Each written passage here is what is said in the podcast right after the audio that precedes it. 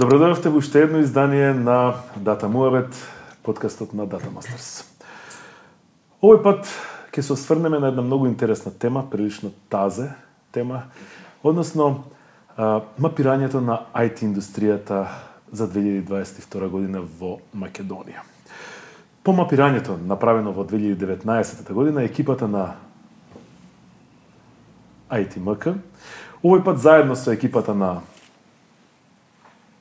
Data Masters направија ново мапирање кое ги покажа трендовите на IT индустријата во Македонија за 2022 година. Во анкетата учествува над 2000 IT професионалци во делот на програмирање, маркетинг и Тоа другото. Дизајн. дизајн. За резултатите од анкетата разговараме со еден единствен, многу познат во IT заедницата во Македонија, директорот Дамјан Дано од ITMAC. Без директор. вечер.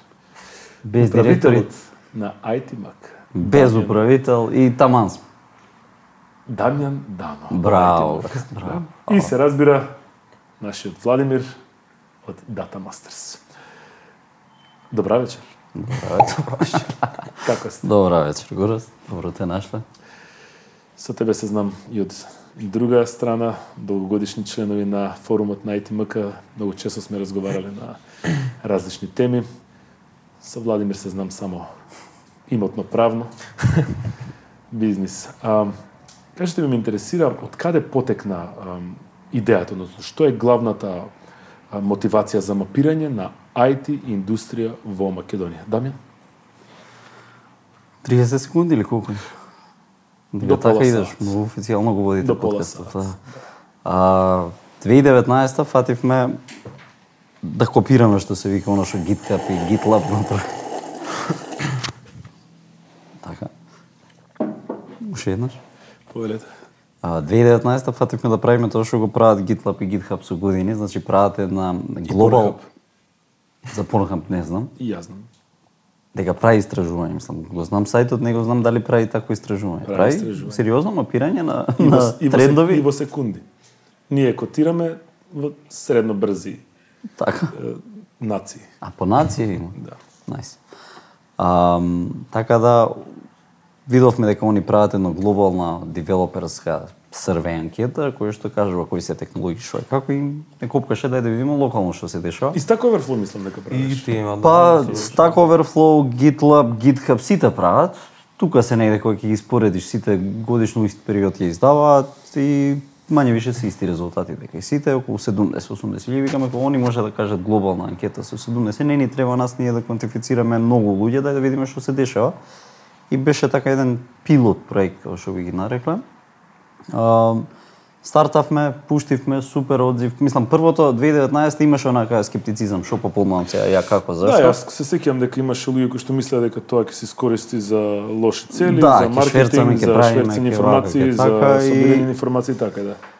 Искочивме окей, а, пополнивме како што треба, мислам пополнија луѓето како што треба, голема благодарност до нив, 1130 на луѓе тогаш. Резултатите ги објавивме, секоја секое мапирање што го правиме, сам секоја. двете што ги направивме имаат и едукативна лиценца што ја даваме без пари на секој што е квалификуван и може да ја добие.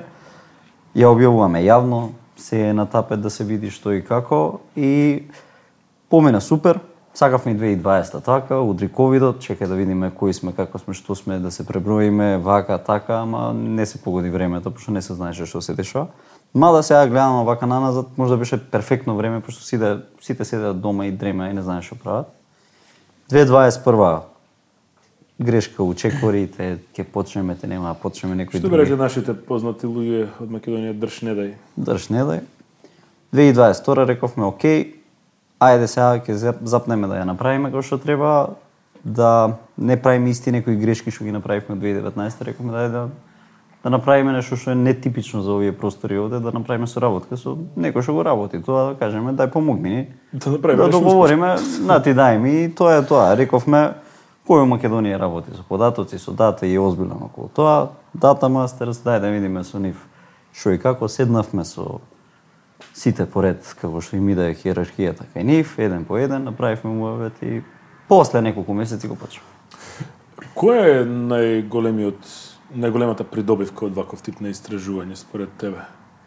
Па тоа дека имаме каква таква слика за што се дешава и како се движи пазарот. И сега ако го споредиме 2019-2020 плати ујава јава програмери колку зимаат, дали има гап кај женски и машки колку е зголема како има и такви некои ситници што знаеш како нај, најголемата најголемата предност на овие податоци е дека секој може да ги интерпретира на начин како што него му одговара.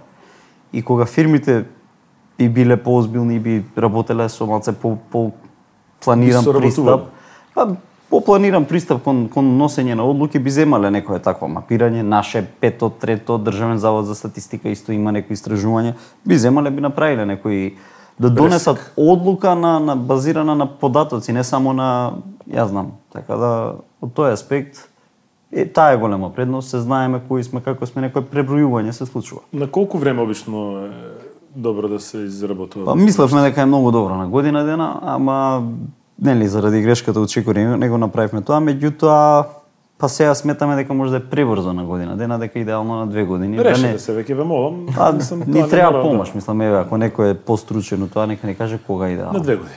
Готово, Фала на фала. И колку беше одзивот за пост-ковид 2022?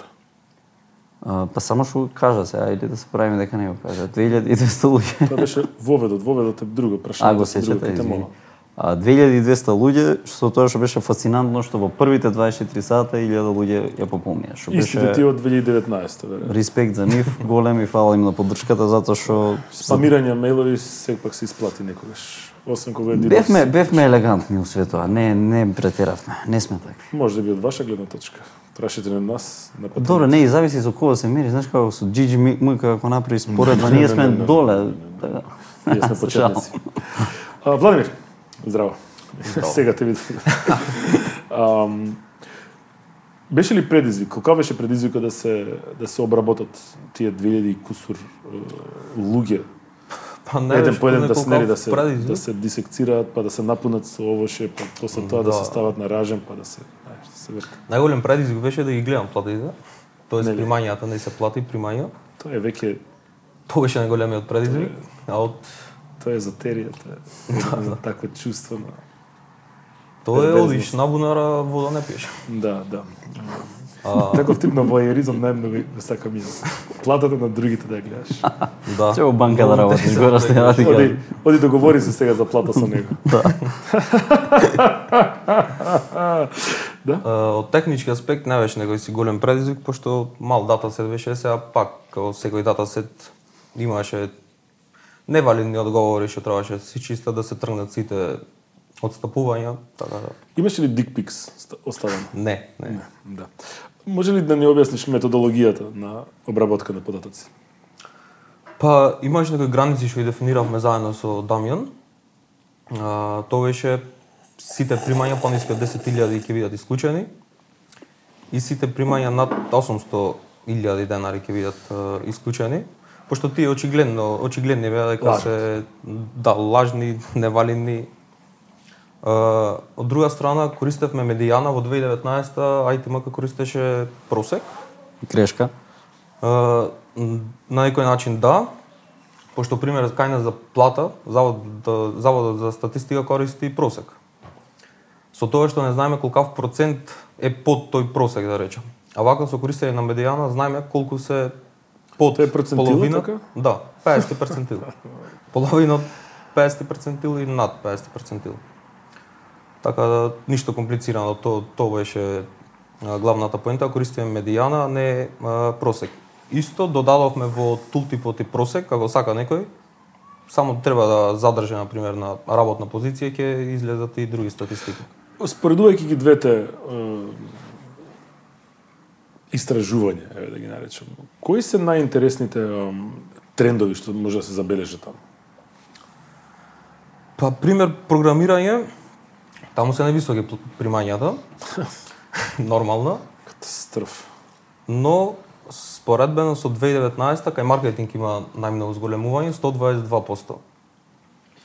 А најголем удел кај SEO и SEO специјалист и growth hacker.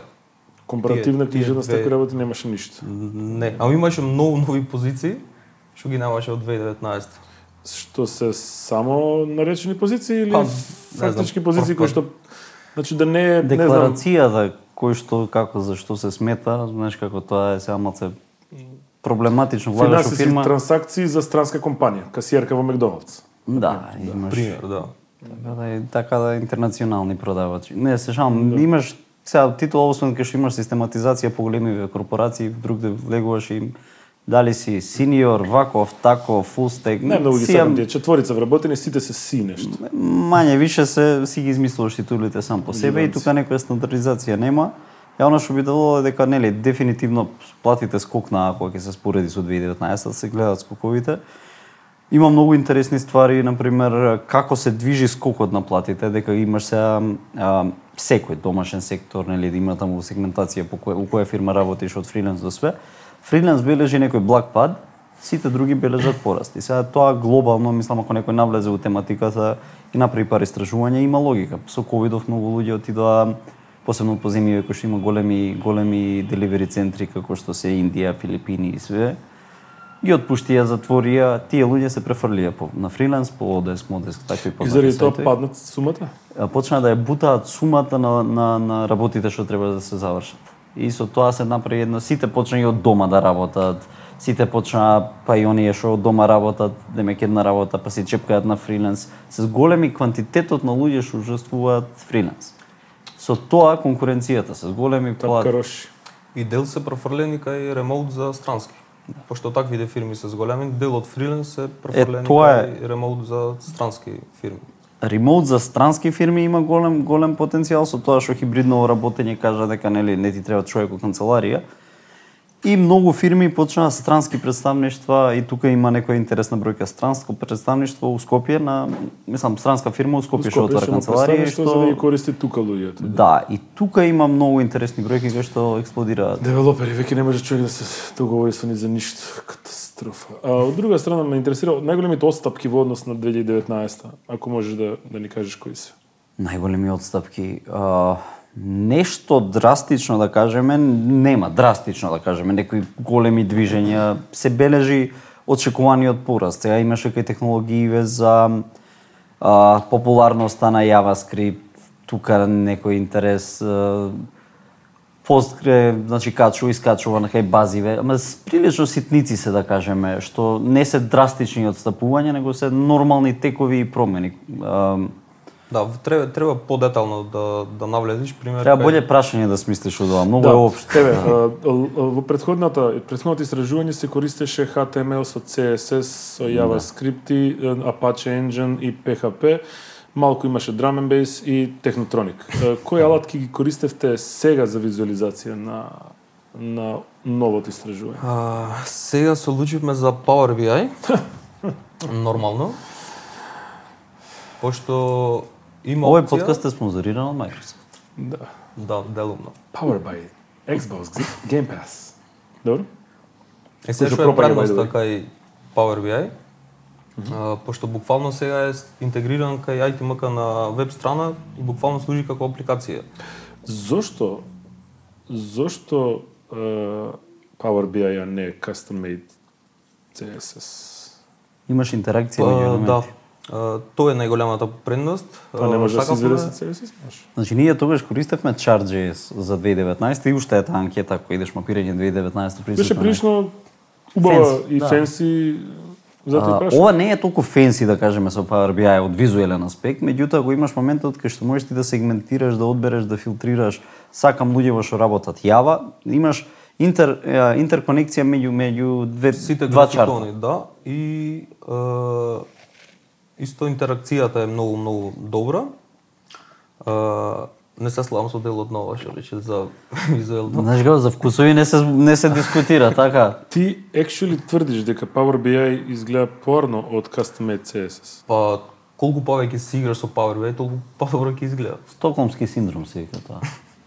Може така да го крстим. А, инаку друго, другата предност е што вака се крати многу на на страни. На вака време, на пример да, да. излегуваат 10 страни со Така. тоа што графиконите се интерактивни. Ако одиш со custom CSS, ќе требаше преку 30 Да, да, секако По работат. покорисно е дефинитивно, дефинитивно Power BI. Зошто се уште дизајнот на Power BI го работат столари и е, чевлари? Да Не изгледа така. Тие тие што да. тие што со се вработиле мистрија, од како со мистрија и со- 95-та во Microsoft најверојатно. Не се починат уште ни? Па не знам. Нема, нема. Power BI има некои проблеми, не можеш маргина да додадеш од страна, некои такви ствари. е Добро, прилично. има, има, има. за и луѓе кои што работеле долго време пробувајќи да дизајнираат во Power BI имат трајни последици по психа, по такви работи, но сепак да, врзувањето и врските и конекциите и интерактивноста која што ги нуди се далеку Да, функционалноста е многу да. многу добра, да. На крај на денот не е толку битно, се дури податоците се битни и како се представат сега. Дали едното или другото више. Така викаме и ние да. дебелите. Изгледат не е битен. Да, ако одиме категорија по категорија, која бранша беше најажурна, најагилна во однос на пополнување, која беше Ја најштреберска? имам тука голема дилема. Дали ние правиме некој кикс или пазарот е таков или недефиниран. Значи, а, таков. девелоперс, дев- девелоперите, програмерите, систем администраторите и слично се имаат најголем одзив. Дефинитивно, значи со 1700. Сакаме да си кликаме или да си седиме, па next, па да си замислиш, па у, па Така, чекај и сега малку, го па да имаш се осетиш моментот- важен, па така. А, при промовирање на анкетата оваа година многу внимававме да да промовираме по фирми, да промовираме на секој канал, мејл, Facebook, Twitter, Instagram, секаде кај што треба, платени реклами одеа со специфични таргети по джендер, по мендер, да гледаме да биде 50-50 промоцијата. По секоја група што беше адекватна. Како не на с- патарина. SPS. Па, како и да е. Значи и сега го имаш моментот програмери, ги пингаме ни девелопери, ова дизајнери, маркетери, промовираме на сите страни. Кај маркетери и дизајнери одзивот е некои 150-60 луѓе. И сега имаш една интересна Мрзи светски. Ама не, у Нетавил имаше една интересна забелешка од луѓето што беа таму, кога го дискутиравме ова беше а, дека можеби е тоа реален, реална слика на на колку луѓе работат дизајн, дека не е процентот као програмери и девелопери, дека можеби стварно тие луѓе се многу помалку. Мислиш на луѓе кои што реално се осеќаат како дизајнери? Па гледај, веб дизајнери, дизајнери и слично, кој ќе земеш е по печатници, по сите што ќе кажеме дизајн индустрија. колку, да. колку луѓе би имало, сега нафрламе си, нели, глупо е да нафрламе податоци, ама некој Мислам дека сигурно има повеќе од 100 луѓе кои што дизајнираат. Има. Гледај, се репрезентативен. осеќаат како дизајнери. Ама репрезентативен е- примерок. Има некоја има некоја а, груба статистика дека околу 20 до 25 илјади IT професионалци има држава и околу 2 до 3 илјади IT фирми. Повише геймери. 10%, значи 2000 луѓе се 10% и тоа е окей репрезентативен примерок, еве нека кажа дечки што работат со податоци, признај. Да. Признам, да. И сега дали имаме доволен репрезентативен примерок со тие 100 кај дизајнери, Дизајнерите. дали се 5-10 илјади сега. И тоа се големи бројки. И ова ми е дилема, не знам, ако има некој болј истражување, нека каже, би, би, би не Нека интересирало. каже, вајде, нека дојде. А нормално пример во една IT фирма, 50 луѓе да речем, 40 ќе ќе бидат програмери, тројца маркетинг, тројца дизајн, тројца финансии, например. Пак најголемиот дел ќе бидат Да, на пример, ако земеме фирма печатници или фирма голема, како не знам за аутдор м, маркетинг и такви работи, поише има дизајнери отколку што има Ама колку е? Колку Да, од ама- 10 луѓе колку се дизајнери? Прво немаш такви фирми што имаат под 100 луѓе, така? Да, то, тој тип на фирми е многу Да, затоа по- да, секојаш има помалку дизајнери пошто работат по 7 работи и и А маркетери ми па да не збори. маркетери, све работи. Од царина, ис- истовар на робата до пишување постови и дизајнирање на Тука е реалната дилема. Дали е прашите ја Маја. Чекај, чисто ме интересира малце пресек. Као што се декларираш ти како титула? Јас Да, кога викаш јас сум по професија актер. актер. Да. Ама мешаш прсти, програмирање, маркетинг, све живите. У, како медарот. Така. Ама доколку дојде момент да се видиш кои ги ремети резултатите кои титули што се доколку- чудиме што се Доколку измислува. дојде е, момент да треба да се впишам во професија, иако голем дел од времето го поминувам, можеби дизајнирајќи условно или програмирајќи, нема да се пишам како девелопер. Technical Па не, јас би требало да се пишам нели како актер. Можеби тоа е тоа затоа што им, зашто има толку многу малку дизајнери, пошто фаќаат поише работи. Еден Не човек повеќе. Не знам. Тука имаме дилема и голем проблем, не влеговме, знам. не влеговме во категорија, мислам да, да дискутираме една категорија на небитни луѓе, мислам тоа дизајнери, тоа е се Ние би сакале Тоа се луѓе кои што служат за да можат девелоперите да си работат Така. како што треба. Тоа е се тука боранија. Да не, да, да. Ова иде во Ам, Сојузен комитет на програмери со Да. во раздва да. како Сега и во, во тој што е маркетинг. саркастичен, само него ставете на срце. Или не? Да, да, сега на Facebook кик од таа групата дигитален маркетинг или што и да е. Лајв иде ова или не? Да. Чисто Да. Ам, во која насока може да се да се ојача анкетава, да се подобри, не знам, да се Ме, ме интересира во однос на пофалбите и критиките, кои се как, какви какви сугестии најчесто добивавте? Многу многу интересни критики имаш. Имаш и пофалби, имаш и критики. Едно од нај Критиките се интересни. нај еве и Владимир ќе каже пошто ги чепкал повише податоците у тоа. Знаеме, знаеме он дека е во За ја сака прашањето критики. зошто крипто, зошто прашуваме дали би инвестирале или имате инвестирано беше во интересно крипто, прашање, имаше да, имаше можеби највише реакции тоа прашање, а второто е декларацијата на некои ситници, чекај ми текне по-конкретно. Околу маркетинг околу прашањето. формулирањето на прашањето збориме? Упрашањето зашто, како, знаеш како не можеш да, да угодиш на сите. Иземаш некоја НЗСУ методологија, што Зошто го викаш, ставивте прашањето за криптовалутите? Сега, тоа- Зошто кажи одо, зошто? Ќе Еме, кажам, кажи. ќе кажам, А тоа значи- мислиш дека други го одговорија? Како вас кој е тоа поштано?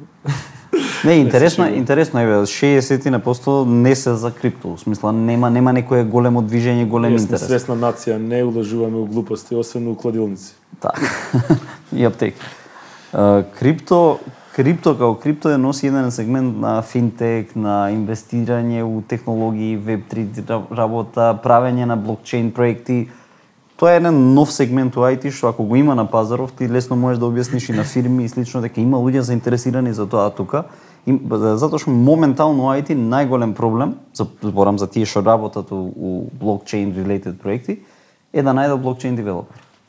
И сега имаш фирми кои што сакаат да кажат, окей, нема фирма некоја конкретна зашто сме го прашале, него едноставно не интересираше, дај да видиме колку од луѓе во IT Македон... Сакавте да напипате дали да уложите, знаам јас вие, дали да ги шиткате графичките, јасно ми е мене. Да. Све е тоа така и тука беше прашањето дај да видиме каков е интересот за да видиме дали ќе има ако има интерес нормално еве Словенија земи за пример кај што има и една од топ 10 берзи што се во Европа за Bitstamp за тргување од неа произлегуваат еден куп луѓе кои што чепкаат, работат. Знаеш како имаш луѓе кои што знаат што е крипто, па ја ќе работам овој сегмент, ја ќе работам, не знам, Web3 вака, она ова. Демек, од продуктивна гледна точка го прашавте прашањето. Го прашавме од тоа дали пазарот ги прати трендовите кои што се дешаваат на глобални ствари. Друга забелешка што имаше за примањата, тоа платите дека биле многу високи. Е сега моето е што овие не се случај, во кој во кој смисол високи? е па Изборот дека- за плати многу висок пример бил. пример медијаната за програмери дека е 90.000 и дека е многу висока. Збориме ова е откако ги објавивте. Ова е резултатите, да, да, за да, резултатите. да. да. Е сега овие 90.000 не е основна нето плата, туку тука се Тоа е плюс добра плата, бонуси. се свиѓа тоа во Тоа е театар да дојде. супер плата, ама не е плата пошто се примања. Има една една извини нето плата плюс сите бонуси, проекти Од дома плюс джепара од дома по 10 сати Фриленс, неделно. миленс, чепкање, све, све, Да, сето тоа. Иначе за просечна нето плата на пример и да не е медијана, просечна нето плата од Завод за 69. статистика 80 беше мислам за IT во 88, така нешто, Да, 88. тие месеци јули 2000 се провери. бунеа? 2022.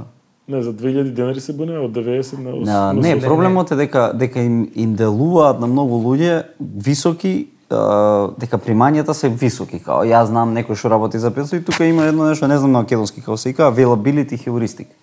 Кој што викаш, јас знам актер што чепка и програмира и гейма, значи сите актери геймаат и програмираат и чепкаат IT, така? Меѓутоа ја го тоа знам зашто те знам тебе. И сега тој тој хеуристик ние многу го судиме која вака е. Затоа што ја, ја знам бе човек и сега тоа не е релевантно и статистички и секако. А најрелевантен за, за, за плати, збориме плата, примање, е Државен завод за статистика, платите поминуваат преку УЕП, он знае секоја IT фирма колку исплатена сметка. Што дава пари плюс тоа, ако има уште такви, не верувам IT дека ги има.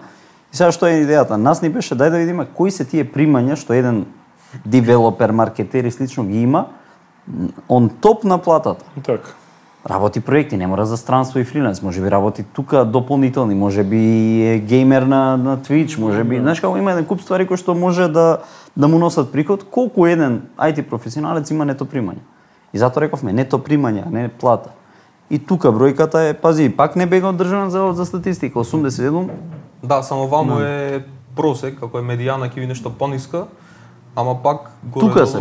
се А, да оставим Маријана на, на страна. А, ме интересира ако направиме споредба во однос на глобалните трендови и она што го покажа мапирањето кај кај нас. Чекај, сега ми текна дека ова е Between? Two Ferns го тераш ти како стои? А, добро. Окей, окей, окей. Слушај, ние копираме GitHub Каскаме Stack Overflow, или- ти мора нешто да измислиш Ти така. не си ја гледал првата сезона од Data Masters? Не сум, не сум, се извинувам за тоа, ама мар, маце маркетинг моја модел да ги да ги промовира поише. А, глобалните трендови ги следиме. Кај се наоѓаме ние? Ги следиме. JavaScript, Java, Python. Python, ми интерес да се научи поише Data Science. 2019 беше многу интересно дека Data Science беше Да. примарен. Data Science. Да, многу беше, ама тоа мислам дека се должеше и на, на кампањи, имаше некои и од ваша страна и од други кои што Ја некако мислам дека беше мейнстрим. Мейнстрим Ама стана, мислам. Дојде еден Ама не е Добро, Не е да, до толку- не е до то ниво од 2019. Е, тоа е можда драстичната разлика што што ме прашамо на првото општо прашање сега. Сите одеднаш почнаа да се Data Science во 2019 беше како глутен фри, беше како вегани, како ем, Да. Авокадо пасирано мейнстрим. Тоа мора да се знае, тоа мора, тоа е новото, тоа треба да на се бара чварки и има, тоа на е јако. чварки има глутен фри. На пача кај. А, уште е сега која било анкета да отворите за наредни 10 години, Data Science секогаш ќе види и machine learning. Во првите топ 10 Види, ние земе плата од тука, така да се надевам дека ќе биде.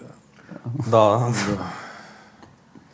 Значи трендовите, особено е веќе технологиите, програмските јазици, се многу слични на, на и е осетливо тоа секаде. Значи следиме глобални трендови у западна хемисфера. Значи немаме немаме исчекор у, у користење на Zoom, Teams, значи не не користиме македонски и амерички девелопер, не користи друг сет на Да, наладки. да, си го следиме трендот. Освен што немаме PayPal и MayPal за e-commerce и за e-трговија ако влеземе, значи да, да, друго, значи да. такви некои основни ствари овие работи не се достапни, имаш прилично исто иде environment све живо и ти го користиш што би се користел и таму. Ам, околеве земји, не знам, Кен Ли и другите, а, имаат ваков тип на истражување? Хрватска имаат а, доста Тоа фино не е околна земја, тоа е далечна земја. Аха, преку околната. Спорам за Имаат, имаат, а, имаат дев Нешто до 500 денари со автобус да може да се стигне. Да, имаат, сега не, немаат некоја ваква, немам видено ја вака на ниво на анкета, зимаат од податоци, од, знаеш како има земји кои што имаат Државен завод за статистика со Open Data, па зимаш чепкаш што сакаш си правиш со тоа.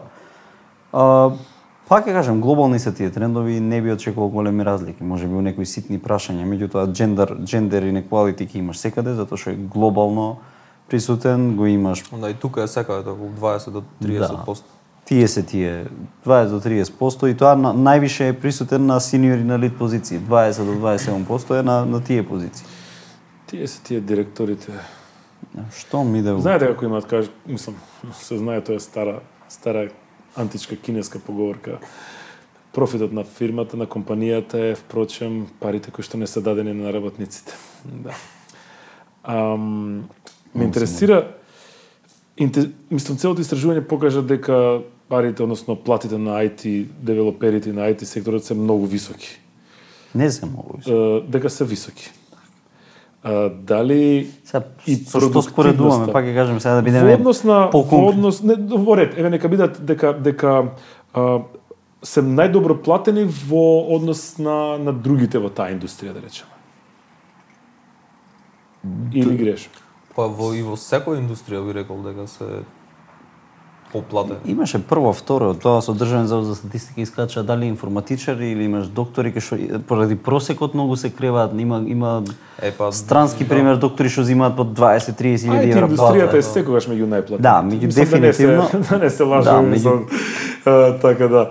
Ме интересира дали тоа значи дека и продуктивноста на вработените во IT индустријата е на исто толку високо ниво или тоа е едно еден понор длабоко доле кој што не можеш да го контролираш и се уствари само се пуваат со нивните Ја можам да кажам мое непопуларно мислење што го зборам одамна, а тоа е што е искачено виделина преку ако ги земеш фирмите Google, Microsoft и слично што прават. Значи со ковидов имаме ние последици као општество. Убаво беше за време на кој седевме дома се програмиравме на работа. седи си рад, никој не те вознемирува.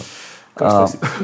Проблемот проблемот е тоа дека изгубивме малце комуникација меѓу себе и се јави еден Уживанци. се се дигитализираше, нели? Као имаше една таа меме за ебанција, кој која донесе дигиталната трансформација од твојот бизнис, шефот, агенцијата, дигиталниот оддел, COVID-19. Кој? Заокружено. Реалноста е таа. Многу луѓе избрза, сакам ова, сакам она, свеќе дигитализирам. И одеднаш шајт индустријата која што имаше многу работа, и без тоа, доби уште повише работа. Се земаа проекти, почнаа да се прават пари, почнаа уште, значи уште повише на тоа што беше пред ковид. Меѓутоа таа а, меѓусебна комуникација, координација, нели, асинхроно ре- работење, ремоут, Тоа секој све што беше супер. проблем, тоа дека треба да збориш со луѓе, да ги гледаш у очи, да седнеш, тоа се Ама гледа, има еден проблем кај што не можеш да ставиш ти двајца луѓе што никад не се запознале, што не работеле меѓу себе, да одеднаш функционираат као најбољи тим. Има тука на, начин за кого тоа е адекватно, а вака се стави капа дека ремоут работење во IT индустријата е за сите. И дека сите треба да работат од дома, џабе канцеларии па имаше тука по LinkedIn или тоа како пуштаат, више ние откажавме канцеларии, само ремоут. Тоа за некои фирми работи, за некои фирми не работи. Па не, золошка не може ремонт да работиш. во принцип. Не, не, зборам о IT сферата сега. Таму може се да работи. И сега тука е проблемот дека ја излезе Google со тоа, Google ти кажува на инвесторски тие колови што има, дека не имаме проблем со продуктивност. Прават simplicity sprint, кој што викаат продуктивноста мора да ја зголемиме, прават, не знам, Microsoft, Apple, Meta, сите направија hiring freeze. Нема вработување нови, дури да се организираат, дури едно друго, па ќе се вратат хибридно у канцеларија, па тоа беше исто едно од работите кои што е корисно од мапирањето. Како сакаш да работиш? Од дома. Хибридно. Прашање. Пази, не е од дома. Не, хибридно. Не е од дома најпопуларно. Не си читал анкета, не си спремил добро. Не, не, јас за мене зборам, јас од дома. Така. значи беше а, хибридно работење со собствен избор на денови. Значи таквиот начин на работа дека луѓе не може само дома да ги ставиш, имаш луѓе со деца, со мали деца, со Тоа немаат услови. Работам од дома, ама во петок само два сата е избор. Не, кој сакаш ден идеш, а кој Е, тука е интересно и задоволството, степен на задоволство. Тие што работат од дома и Се многу посрекни. не, не се посрекни. Тие и што работат цело време на канцеларија. Тие две категории се најнестрекни. А хибридниот модел дали е Зависи кај канцеларијата и зависи со кој живееш. све зависи. и најмалку платени се. Тоест овие што работат од од, од канцеларија. Ти си најмалку платен. Да, а овие што Грешни работат од дома се добро платени, ама не се задоволни. Ам, Сега И тоа пак, овие се просеци. Да. И тоа се одразува кога ќе видиш колку колку IT е, сфера во последните две години се испоменува а, работни позиции, колку имаше и околу 50% од анкетата, сега не, не го знам на памет процентот, околу 50 на мислам дека е што имаат променето после ковид или планира што планираат да променат што се 6 месеци. отвориле, што се И тоа на разбудили. високи плати, на услови што више Да, што имам рековме. таков еден пример јас. IT, Едно IT. IT заедницава не е више, IT фирми не се више фирми со канцеларии, него се со градинки за возрастни, Така така, е, тротинети, оваш е вака, така, мора да биде. Сега тука е моментот дека На толку пари не да ги тинтраат, не да ги тинтраат. Имаш и менеджмент грешки со со многу луѓе мислат она дека девет жени лошо звучи, меѓутоа е најдобар пример, не знам друг. Девет жени ќе родат за еден месец, така дека сега имаме проект кај што сме заглавени, ни требаат поише девелопери за да го затвориме. Многу фирми тоа што се кажа во пандемија земаа проекти кои што реално не може да ги сработат, па изгубија изгубија девелопери, се префрлија луѓе и слично и сега они се на на некој исчекор кој што мора да го заврши проектот, пенали, големи договори, не може да ги зема парите, и сега иде по други фирми и вика таму зимаш толку плата, еве ти дупло дојди кај мене. Ми треба таков профил и слично. И тука се почна тоа со надавање на платите, што на крај на денот е супер за девелоперите и слично. Али тоа што го викам непопуларно мислење ќе споделаме дека е, се создава еден бабл кој што ќе пукне затоа што тоа не е издржано. Крадење на на Не е вработени крадење сега. и давање на поголеми плати е само едно голем шит шоу. Ама не е крадење, не може да го тоа кажеш крадење. Даваш услови, некој ги прифаќа. Сега мислам не не е крадење. Не е тоа собственост, вработен не е собственик на, Да, не е со тоа што знаеш, секогаш може да му скршиш глава на тој што си го вработил кога бил ништо, си го обучил и си му дал простор и сега да си кидне за другиот, го чекаш на тем. Нема, нема, нема е така, нема кршење Да, глави. да се вратиме на Да, не се нервирај, не се нервирај. Едно многу по- податок излезе од истражувањето, тоа дека се уште за среќа со односот е на мажи жени е 80 со 20. Ам, 78. Како вие гледате 78 со Така со 20? Тие 3 2% не ги не ги пипам. Се, со хиши, вака, така, да, тие да. не ги А. Како гледате вие на, на оваа дискрепанца? Што треба да се направи, не знам и зошто би требало да се направи нешто, за повеќе жени да влезат во IT индустријата? Не баре некој Па, искрено- искрено, земаш? не баре некој ги брка. Зошто е тој однос да речеме 20 со 80? Пулот на на машката популација е многу поголем кај програмери. Уште од пора, на пример, пред 20 на години на технички факултети колку жени се запишувале? Многу. Шест Е- генерации. Една на 30. Шест во генерација имаше кај мене и двете си отидаа порано, пошто се омажија срекна. И мора војска да. Е сега со со тек на време интересот кај жените се зголемува. Ама интересот кај мажите не е намален. И затоа тој процент мислам барем периодов Има, не, баш може да што ме интересира затоа што исти, истата проблематика ја има и во гейминг индустрија, во еспортот и знам дека се форсира малку повеќе Intel имаат Посебно и цело и цело Ја, не, не, Intel имаат тоа е еден обштествен движење. проблем. Значи не е проблем на IT индустријата, тоа е еден обштествен проблем и само се пресликува и во IT индустријата ка- нормално. Да, А, на пример, никој не прави програма дека треба повеќе мажи да одат како медицински сестри или браќа.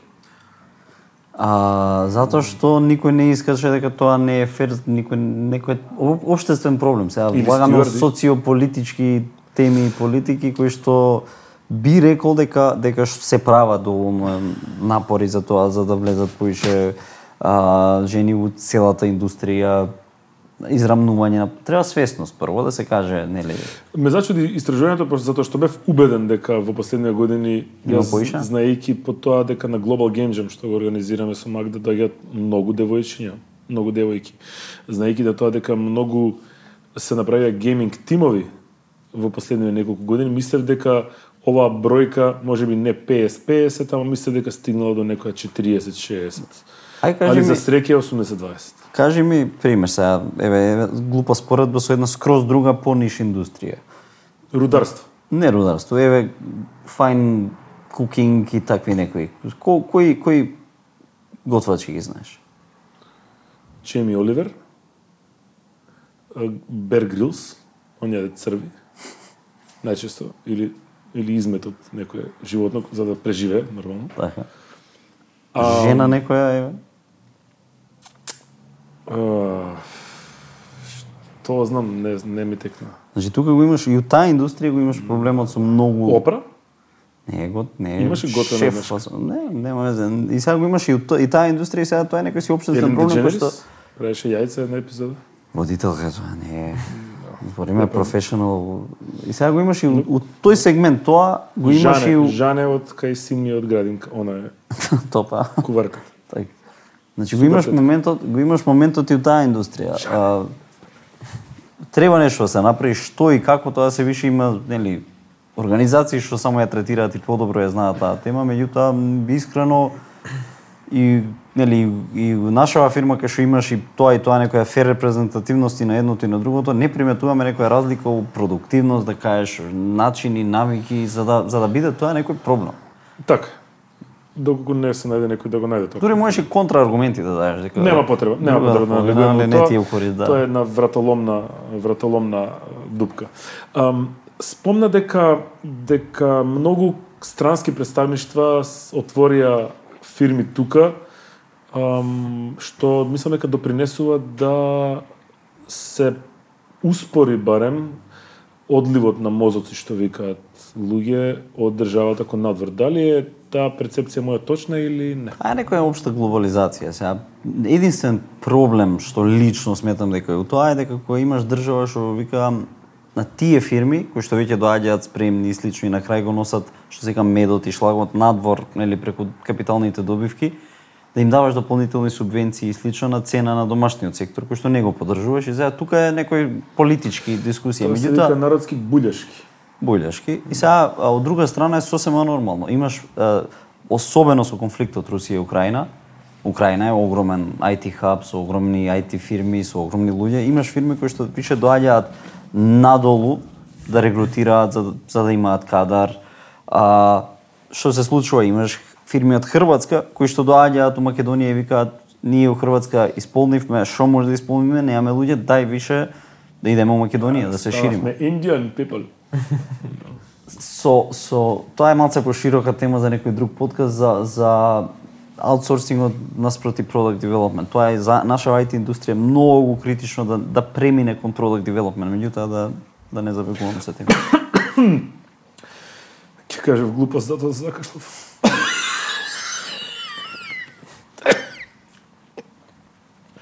Да. Um, се добили слика една малце појасна зошто луѓето ја напуштаат државата. Дали платата им е најважно, дали тоа што секој што оди плука по улица, нема велосипеди доволно, загаден воздух, Имаше вода. прашање што им смета при работењето. И сега баш зошто ви напуштиле, мониторот. Не, се- више и 2019 и 2022 исти, истите одговори се. Првите две се лош живот. менеджмент, лош менеджмент и и и што беше сега двете Преработеност. А, квалитет, квалитет живот, Животот на работа е на да, сега на трето сооднос. место. А, можност за учење и развој беше исто еден од најбитните и пример многу интересно кај 2019 кај девелоперите примерно беше а, можност за учење и развој, па после беше плата и придонеси. да Сега учиш обратно. Сега плата и бонуси се примерни. Па секогаш е така, за луѓето дека не ќе доди на семинари и на тим билдинзи секој Ма не, ова луѓето си го кажуваат, пази. Луѓето си го кажуваат од 2019 викаат мене ми е најважно образованието. Тоа беше од култура. Може би прва анкета. за Да. забава пред се за љубов. да. Ам, ме интересира може да се направи нека паралела ова е за 20 да ми да ми кажете во однос образование во однос на плата, нели? Обично, нели, обично по Има интересни податоци. по обично помалку образованите луѓе побрзо напредуваат во, во фирмата. па Од мое ако и- искуство да се. Ако ги гледаме само по степен на образование, како ќе оди хиерархијата од најгоре, доктора на науки имаат највисоки. После магистерски, па дипломски, Има врска дали е дипломата купен или заслужен или не? Има две два, два сегменти, само да го надобувам Владимир на тоа. Има еден сегмент што си, што имаш по Да, да, да, вокација завршено, комплетирано или до кај си, а второто е што сметаш дека ти е примарен извор на знаење.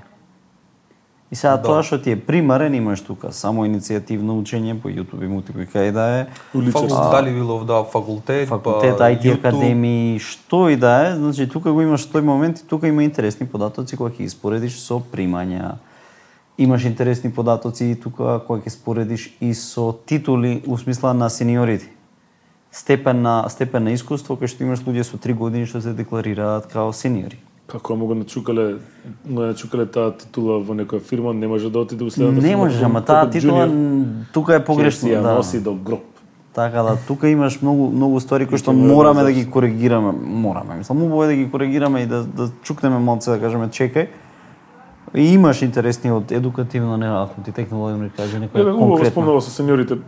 Има сега малце логика во тоа како се заслужува сениоритет во компанијава или нели порано беше треба да имаш толку и толку години, да имаш толку време искуство, нели да пуштиш брада, да ти падне коса, не Така, знам, да да. имаш на Сега желудник, повише мислам дека се сведува на како јас се чувствувам, колку јас се чувствувам спремен. О, И сега имаш тие луѓе што ќе излезат од факултет Јас и стварно се зверови. денес се осеќам како CGI. Така. се- се- Се служа, излегуваат од Од факултет спремни. спремни што стварно од, од, од ниво на збориме на. Ги знаеме тие, ги знаевме. техничко знаење, подкованост, спремност, све све све топ. Меѓутоа не може без искуство во индустријата кој што искуство си носи и работа на проекти, обврски, како што да поставиш не е нели не е се по requirement со реалниот свет, не е се по спецификација, некад немаш ни спецификација на голем дел од проекти. И сега тој некој дел да, да кажеш ти после две години работа јас сум сениор, не иде. Значи едноставно има некои пишани и непишани правила кои што може да ги контрадик... нели контрадикторно на тоа да кажат чекај малце. Меѓутоа има па слобода у тоа кој што се декларира, особено по тоа што нели сам си го пишуваш резимето, нема некоја систематизација, стандардизација да кажеш ти си тоа тоа. Имаш луѓе кои што викаат јас сум UX дизајнер и го зимаш си вито и гледаш, а, не знам, не е не е тоа лошо, има Кажи го. преквалификација Кажи. направено. Гледаш дека нели работа а, алумни овие што што патуваат work and travel, не алумни work and travel едно лето, таму и таму известна позиција, втора позиција некое продажба, препродажба, супермаркети, бензински, што и да е. Се гледа тука академија некоја и одеднаш титула UX дизајнер. Значи таа дискрепанца ти треба да ја воочиш нема логика, значи дури некои го ставаат тоа без сениор, јуниор, некои па си ставаат сениор, джуниор, нели нема ни пракса инволвирана у тоа поле, а праксата се зема дека е нешто завршено проектче на академијата, на GitHub качено некој демо од полуготов, нели, туторијал и слично. Има проблем и тоа е се враќаме у индустријата и продуктивноста што ја збориме, многу луѓе се декларираат како нешто кое ќе се сочат сочат со реалноста и со со а, проектите. Зимаш некој што мислиш дека е UX дизајнер, го ставаш на некој проект да го работи. Тоа гледаш дека со тек на време не иде тоа не само UX дизајнер, девелопер, маркетер, што и На да. Закинтос не е дизајнирал, него работи нешто друго. Така да од, од аспект и тоа е директно поврзано со продуктивноста и малце како се движат работите во IT индустријава и дека малце шкакливо работат. И тоа са да да кажеме за комплексност на кажи. Некој ќе работи пример две години на доста комплексни проекти, нема да стани сениора, некој ќе работи на пример, не знам, на 5 години, а многу Така. многу едноставни проекти. Борани. Тој ќе по временска рамка станува сениор. А реално овој со две години, на пример, ако работи на доста комплицирани проекти, ќе Гледам, како, знаеш како кај архитекти и инженери бе, имаш нели комора што ти дава лиценца А, Б, за ти ти можеш да правиш вакви да подпишуваш такви работи, ревизии да правиш. У IT немаме некои ревизии и правење на проекти кои што имаат огромни милионски суми, милионски корисници обслужуваат и затоа имаш на пример огромен дел од државни сајтови што не функционираат. Банки на, на Евана не можеш да платиш сметка за, за на фирма, а пука реклами за и па и ти беше у рекламата, така беше? Да. Ми текна дека не пратив порака за колата си. Сигурно системот те паднат шансите ти се јаки дека ништо не е страшно. Така да имаш е, немаш некоја стандардизација што можеби не е лошо да се размисли, барем ревизија и стандардизација на титули, на не знам сега, нафрлам као идеја, некој може да се позанимава со ова. дека има секој да се пише титулата, Да, меѓутоа еве по друга страна се пуштаат проекти, се прави некој си QA и слично, по некои стан- стандардни тестови, систематизирани, автоматизирани и слично, меѓутоа пак некој друг да дојде да го провери толку ли е кодот. битна титулата Не, не би рекол. за фирмата?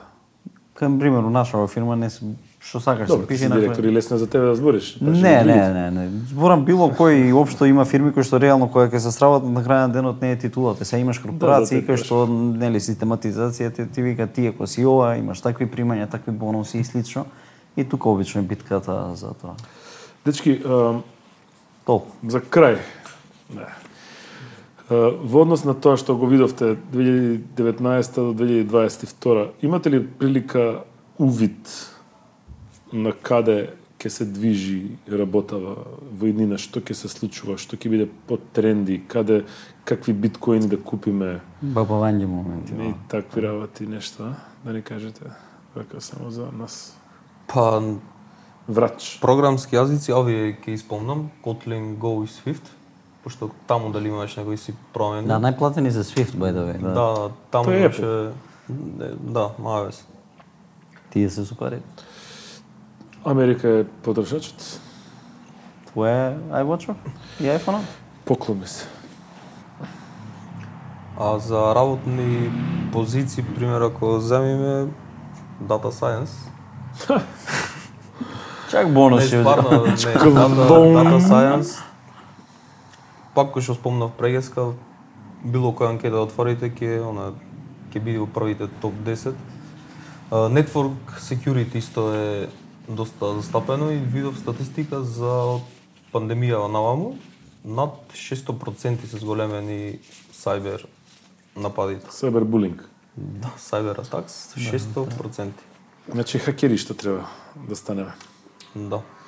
Дечки, Ја би очекувал, мене не ми требаш да кажам. повели. Ја би Мислам дека си очекувал. изназбори. Не, бе, може да збориме кога сакаш. Написи слободно. Немам више. А, значи, од аспект на, на што би очекувал за две години, на здравје, ти затоа си зема голем. А, гаргара не преш. А, 2024 да кажеме која би ја повториле, се надевам пак во соработка со Data Masters, која би ја повториле анкета, не би, не би очекувал не би очекувал драстични зголемување на плата, можеби, по онака генерално ќе има некои, би очекувал некоја нормализација на тоа, би очекувал а, популаризација како што кажа на, на некои јазици кои што се гледа дека се барани, JavaScript ќе си владее се уште мислам у топ 3 дефинитивно. Да, тие Java, JavaScript Sweet Python, тие си се Sweet and останува- sour relationship е JavaScript. Така, да, од аспект на, на незадоволството кај работа неам тука ништо не би се сменило, незадоволство кај работа, што ти е битно. Кај тие фактори не очекувам некои драстични промени затоа што мислам дека само тие што се веќе наведени како први, незадоволство, менеджмент, лоша организација на проекти, само ќе се истакнат уште поише. И благодарам многу што бевте гости на овој Data Movement. Благодариме. Ви посакувам уште многу успешни анкети со потточни процентили и нели да се изедначат gender equality во сите компании и во геймингот и во други работи, нели? Па да видиме и ние нешто аерото. Мала шега не е неизметна. Овај, да. Um, пред да ја завршиме оваа епизода, би сакал um, да прочитам една стара античка кинеска девелоперска песна која обично ја пеат девелоперите откако ќе се офедат и ќе заработат многу пари. Брдо пари, брдо злато, диаманти околу вратот. Ај, не сум, не сум таков јас, ај, богатството не ми треба. Мене среќу ми требаш ти, Дукати се проклети. Имајте убава вечер или ден, се гледаме во следното издание. Довидување.